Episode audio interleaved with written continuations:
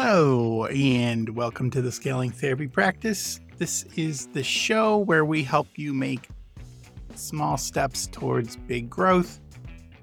And some of you, that growth is going to be hiring more people or hiring virtual assistants. For some of you, it's going to be uh, going to another building or expanding your office locations or offering different hours. And for, for some of you, you want to do more with your education and maybe make some passive income and create courses and content from your education. Well, I have a resource for you if you're wondering if your topic is a great idea to teach on. I have a resource of validating your topic in four steps where I take you through the some free resources online that you can just use to your advantage and discover if people are talking about your topic, if books have been written about your topic, Uh, searching for popular YouTube videos on the topic, and then mining that information for gold. And it's going to give you a good idea on if your topic is something that is already out there. And here's the secret. If people are writing about your topic, if books are being written about your topic, if uh, there's a YouTube following for your topic, then that means you have a, your topic is valid. That means somebody's spending money on it. Somebody is creating uh, books and having publishers write things about it. And there is, uh, it's good to go through this process and find, yes, there are resources out about it. And then I show you how to mine that resource for either course content for yourself or finding the gaps that you can fit in. Um, it's just a valuable free resource. Before you start investing in in production of your course, just doing a little bit of research, you know, thirty minutes to an hour of looking and making sure it's a valid topic. So you can find that resource on my homepage, course creation studio dot com, and then just go to the uh, free resources.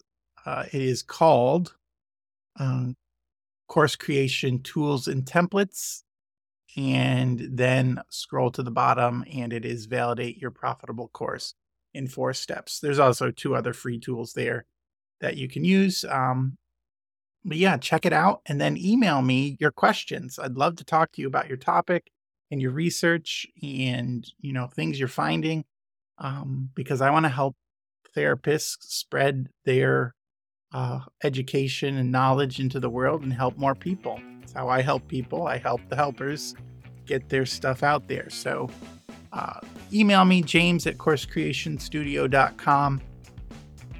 And now on to the show.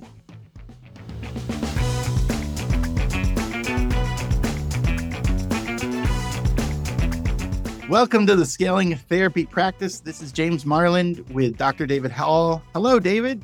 Hey, James. Uh, this is the show where we ask you to take small steps towards big growth. Uh, this week, we're going to be talking about decision, decision fatigue, why you get it, and how to some steps to overcome it. But first, we're going to talk about our tool tech or tip of the week. I'll go first, David. Mine's a simple, mine's a simple tool. In Google Calendar, you can create tasks for yourself, like a mm-hmm. checklist. Yeah. I don't. Did you know that already? Yeah. Okay. Yeah, well, but I, I, it's still a good tip. I just discovered it, and instead of instead of like assigning things on my calendar, I can assign tasks to myself. It reminds me. It's all in one program. I mean, I love ClickUp and Trello and other things that remind me things, but I, I look at my calendar so so much. And mm. so putting those reminders right in the calendar that's free and it's there and it's integrated. And it also pops up on my email too, my Google, my Gmail. It's, it's, it's keeping me more on track with some of those little tasks like, like, oh, I got to do this. Oh, I got to do this. It's not on, it's not on notepads, you know, sticky notes. It's in a place that's going to remind me. And I'm, I'm really enjoying using the Google Tasks bar. Yeah, so that's my tip. It's a good tip. Mine's kind of related to our topic. I like eggs. It, it it's I mean, it's, it's a, it's, I enjoy it. It's a good protein source. I find I'll add hard boiled egg to a lot of things. And I buy generally pre hard boiled eggs. It's something I discovered a few years ago. It may have existed for a while, but I don't know. I only discovered it a few years ago.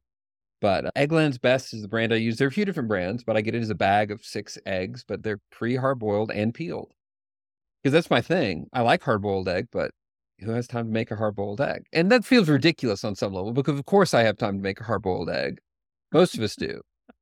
But by having pre-boiled, pre-peeled hard-boiled eggs in my refrigerator at all times, that I add, I add them to salads, I add them to, to, you know, I guess salad's the thing I add them most to, or I'll just eat them kind of on their own. And yeah, it's a good protein source. It's good, but like, it's one less thing I have to do, and important, one less thing I have to think about.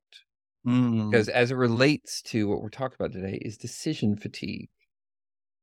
Is this a good time to start talking about decision fatigue? We make the amount of, for, for those, if you're listening to a podcast, this this will, you'll qualify for this. If you're w- listening to a podcast, watching YouTube videos, this would qualify. Because if we, because of our lives, because of technology, because of a lot of complexities in our lives, the amount of things we decide in a given day is astronomically greater than in generations past. Even for a lot of us, you know, for those of us in our, you know, forties, fifties, even compared to what it was in our childhood. You think about, here's kind of a simple example. I talk about food. What most of our ancestors ate on a daily basis was pretty routine. Most mm-hmm. people didn't have that much variety in the things they ate, unless you were exceptionally wealthy, or you would eat things, maybe the variety would be seasonal, like what fruits and vegetables were in season. But, you know, James, you've talked in past episodes, eating a lot of goulash when you were a kid. Oh, yeah. Yeah. Uh, and even, even for me, like this idea of, you know, I ate a lot of SpaghettiOs for lunch when I was a kid. And, and you know, I, I had some choices, but they're just, this is what you eat. You know, you this is, and in some ways we look at that, we, from our vantage point of our time and age, we think, oh, that's boring. And we think real lives are so much better because we have so many more choices. But that's super qualified because we're a lot more tired. Mm. Uh, we're tired mentally, we're tired in our ability to function. James and I were talking about before recording the pressures on solopreneurs in the mental health space. And I think one of the biggest pressures is when you're on your own, there's so many more decisions you have to make. I have a business partner. It's, it's my wife. And, but we have a divided category of tasks. And part of that is, is that if my brain's a hard drive, I don't have to keep certain things on the hard drive. There's certain things I don't think about relating to the running of our practice because it's what she does. She does payroll. I don't do payroll, so I don't think very much about payroll. I think about it in as much as it touches on things of my responsibility. So the having to make all the decisions gets people like, what are some of the signs, I guess, of decision fatigue? For me, I, I think I get frustrated. Like, I know, I yeah. oh, I, I get interrupted in something. I'm asked to make a decision. And I'm just like, I don't know. I don't know. I don't know. Is that a sign of decision? I would say so. I would say frustration. I think a practical sign is we often make poorer decisions. Mm. We, because we don't have the capacity to really kind of weigh things out. So oftentimes we'll make just quick decisions, or we'll put off making decisions. Yes. Procrastination is probably. Procrastination becomes a way that we handle fatigue, but basically none of it is very productive. None of it is very, so I have three things I want to talk about. In okay. This, as we're planning a shorter episode today, just this is a, want this to be a quick little bite. One less thing of a decision to make of how long you want to, you need to listen to this episode, because we're going to keep it short. Here's one of the first things to do is, as much as like, so there, there's an automating of processes. There are lots of things that we can automate. That's good to automate. There's an example of the egg process. I, because I've made access to eggs easier, it's easier for me to eat eggs. It's also, I don't think, I don't keep a lot of different types of food in my house generally. For one, as I, I'm in a season of life where I'm trying to eat better, and that decision fatigue actually comes into it. Like, and if I, if I simplify eating things that are easier, that one, I'm more likely to do it because it's simple, but it's one less decision to make. I have a basic varieties of clothes that I wear that don't vary a lot. I I mm. I stay as close to like a uniform as possible. And and I, I think a lot of men particularly have this, but mine's pretty basic.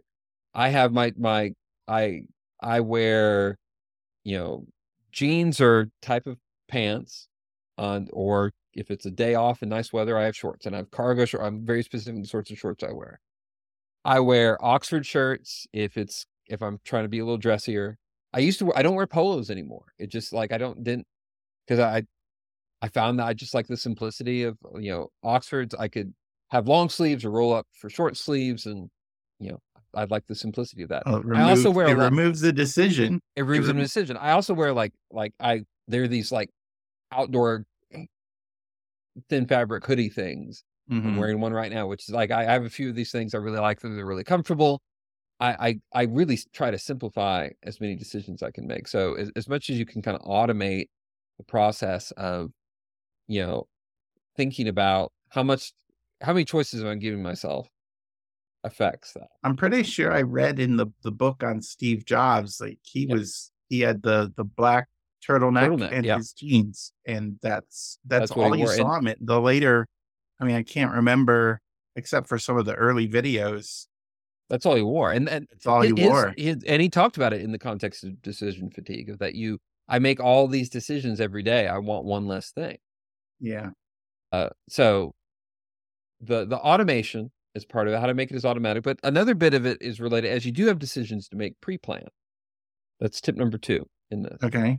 Automation, then pre-plan. Well, pre-plan. So try to make as many decisions as you can earlier in the day. You have more energy. Making decisions has caloric cost. It takes mental energy, and your brain is burning calories. And it is, you have more capacity at the beginning of the day. So this is an example for in a health management app I use. When they talk about meal planning, they encourage you to plan your meals early in the day. And the reason is, is because you have, they, they use the principle, which is a cognitive therapy principle developed by Jonathan Haidt, of the elephant and the rider, which is, um, you know, the, the rational part of your brain is like somebody riding on top of an elephant. The elephant is much stronger. The elephant's your impulses, your drives, and things like that. But if your elephant is is well managed, well taken care of, well rested, the rider can steer the elephant in a lot of different places. But if the If the elephant's fatigued, the elephant's ornery, as we say in the South, if it's, you know, it, if it if it's hangry, it's it's not going to be as responsive to the rider. And so it's one of the things that's helped me, like in eating better, is planning earlier in the day. What am I going to eat today? Like planning, like I'm going to have this, for, not just what am I eating for breakfast, but what I'm going to have for lunch and what am I going to have for dinner. Yeah, that makes a lot of sense. They say with like school children, why why are school children so well behaved, or why can they behave during the day and then they come home and like lose it because they've had to hold make, it in. Yeah, they've had to rein it in and have control decisions, and and and it's there. There's a cost, as you said. There's a cost mm-hmm. to it with willpower and with like brain power, and it's that's the just thinking about like your your eating habits. When are you going to make your worst eating habit decision? I make mine at night. At the so end of the day. I, yep. I'm the worst night snacker. I've been so good all day. I deserve this this chocolate Oh, sure. Cake. And and the the the cognitive capacity mm. to resist or do something different is really it's limited. It's depleted. Yeah. It's, it's down, depleted. down, down. So it makes a lot so of sense. Automate, number one. Two, make decisions early. Even like, you know, I think about other positive ones. For me, ag- exercising is anchored, done a lot better when I'm doing it with somebody. Mm. And I make an appointment of like, hey, we're meeting at the gym at this time. I'm I'm more likely to to follow through because of the social pressure. But it's setting myself up in ways to make the decisions I want easier in the future. But part of that is preloading. And so yeah, when you have these, sense. yeah, when you have moments, so automate, preload, you know, make decisions early. Here's my last tip in it is simplification is not a moment. It's an ongoing process. Mm-hmm. simplification is hard. It is, and I, the bigger thing in it is simplification is not natural. We have, as humans, we have this natural tendency to believe that complexity requires effort and simplicity is the resting point of things. That is not true. We naturally build and add and add more to and add more to. It's why spring cleaning or clean out your closet is a thing. My my closet doesn't naturally get fewer things. It collects more things. And my desk, I clean my desk off, not as frequently as people would like me to, but I do it. And it's clean. It's it, there's absence of papers, and then it builds things up over time. I'm I'm not sure this is where you were going with it, but they say, like, if you have a lot of stuff around you, it's it's distracting and harder to make some decisions. Sure. Or the sorts of things you have around you. But this idea that if you want to, it's it's not a one-time process. You constantly have to revisit it to kind of clean. It's like mm-hmm. cleaning. That you the the atrophy of clutter is the natural thing in life, and particularly materially, and other, we live in in a world that has a lot of stuff. It has a lot of tangible stuff. Mm-hmm. It has a lot of intangible stuff. James, confession time for a second. Are there any subscriptions that you pay for of softwares or services that you aren't actively using? I mean, when you said subscription, I immediately go to like T V type stuff, yes. And I have like three.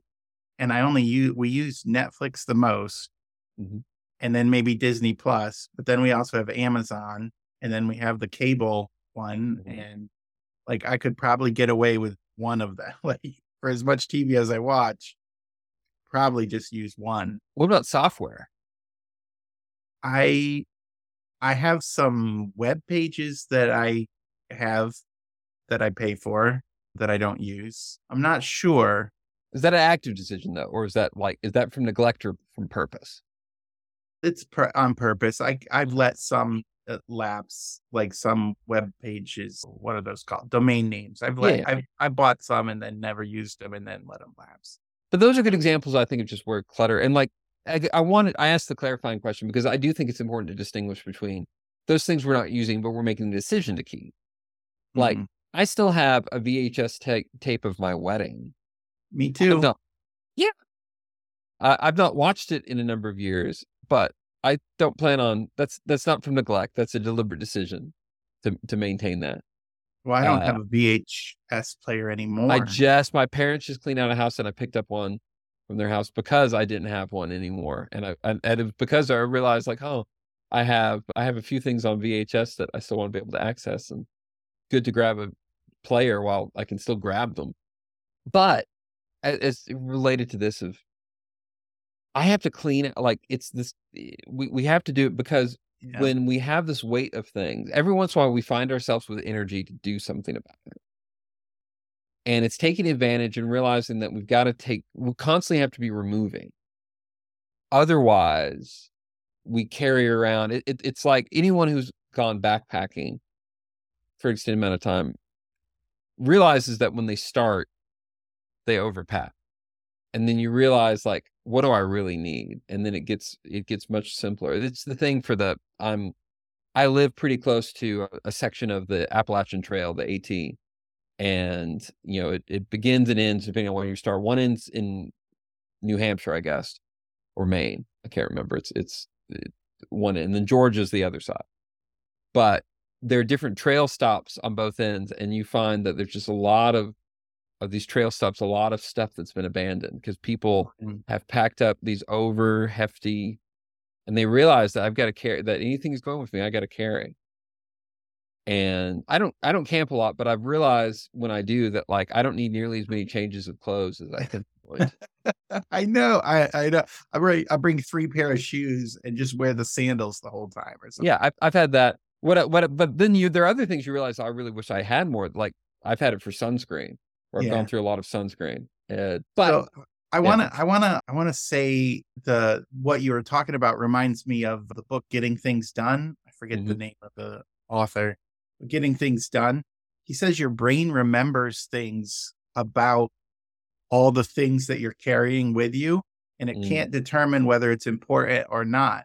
And so if mm. you're not like getting rid of things or putting things on the list to do, or saying, I'm not going, you know, deciding this isn't something I'm going to do, your brain will keep spending energy trying to work through those problems, whether you're thinking about it or not. And it doesn't decide, it it doesn't decide what's time conscious or what's important. It mm-hmm. just says, this is, this is, you know, he has fifteen things on the list. I'm going to like think through them at random times. And his, his big thing was trying to do, I think it, I think it was getting, getting them off your mind and onto the list. Like you were talking about cl- decluttering, like getting them off the thing. And sometimes decluttering isn't like a complete removal of this thing from your life. Yeah.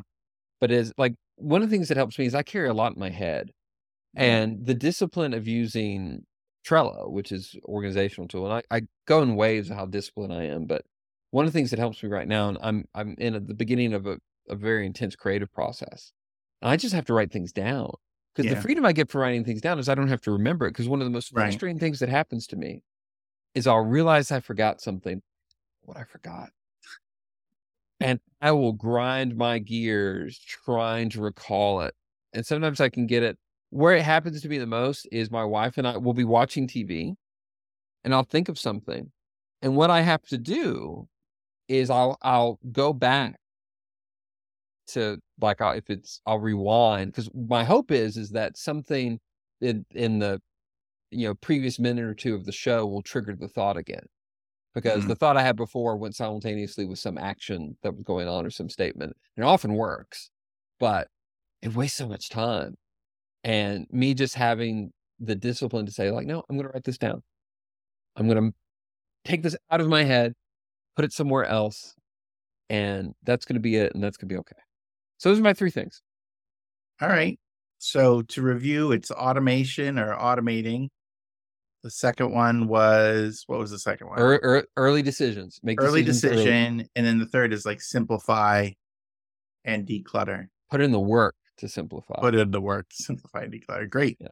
All right. Well, David, if there's one thing you wanted people to remember from this episode, what would that be? Simplicity is not the natural state. Hmm. It is clutter, and complexity is the natural state. We move towards that. Simplification requires input and effort to move towards. And I think my one thing I really liked, and it, because it's so true, is like, make your decisions early, because like the later in the day, the less, the less mm. there's more fatigue and you're going to make worse decisions. So I really like that tip. That was very applicable. A hundred percent. Yeah. All right. Well, thanks. Thanks again for talking with, talking with me, David. As always, James, enjoy it. All right. So this is James Marland with Doctor David Hall for the Scaling Therapy Practice. This is where we encourage you to take small steps towards big growth. We'll see you next time. Bye, James.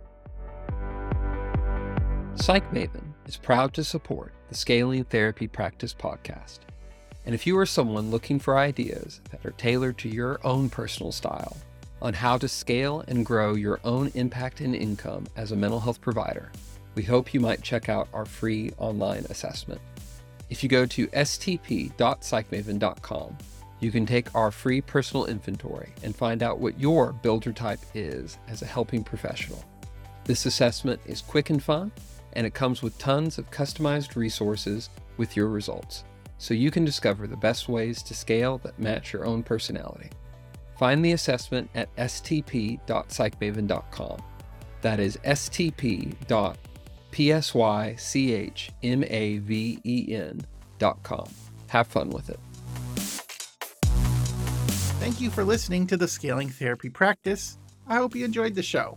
I want to remind you that the content shared today is for general information and entertainment purposes only. It shouldn't be considered as legal or tax advice. If you need a professional advice in those areas, please consult with a licensed attorney or accountant. But thank you so much for listening. The Scaling Therapy Practice is part of the PsyCraft Network.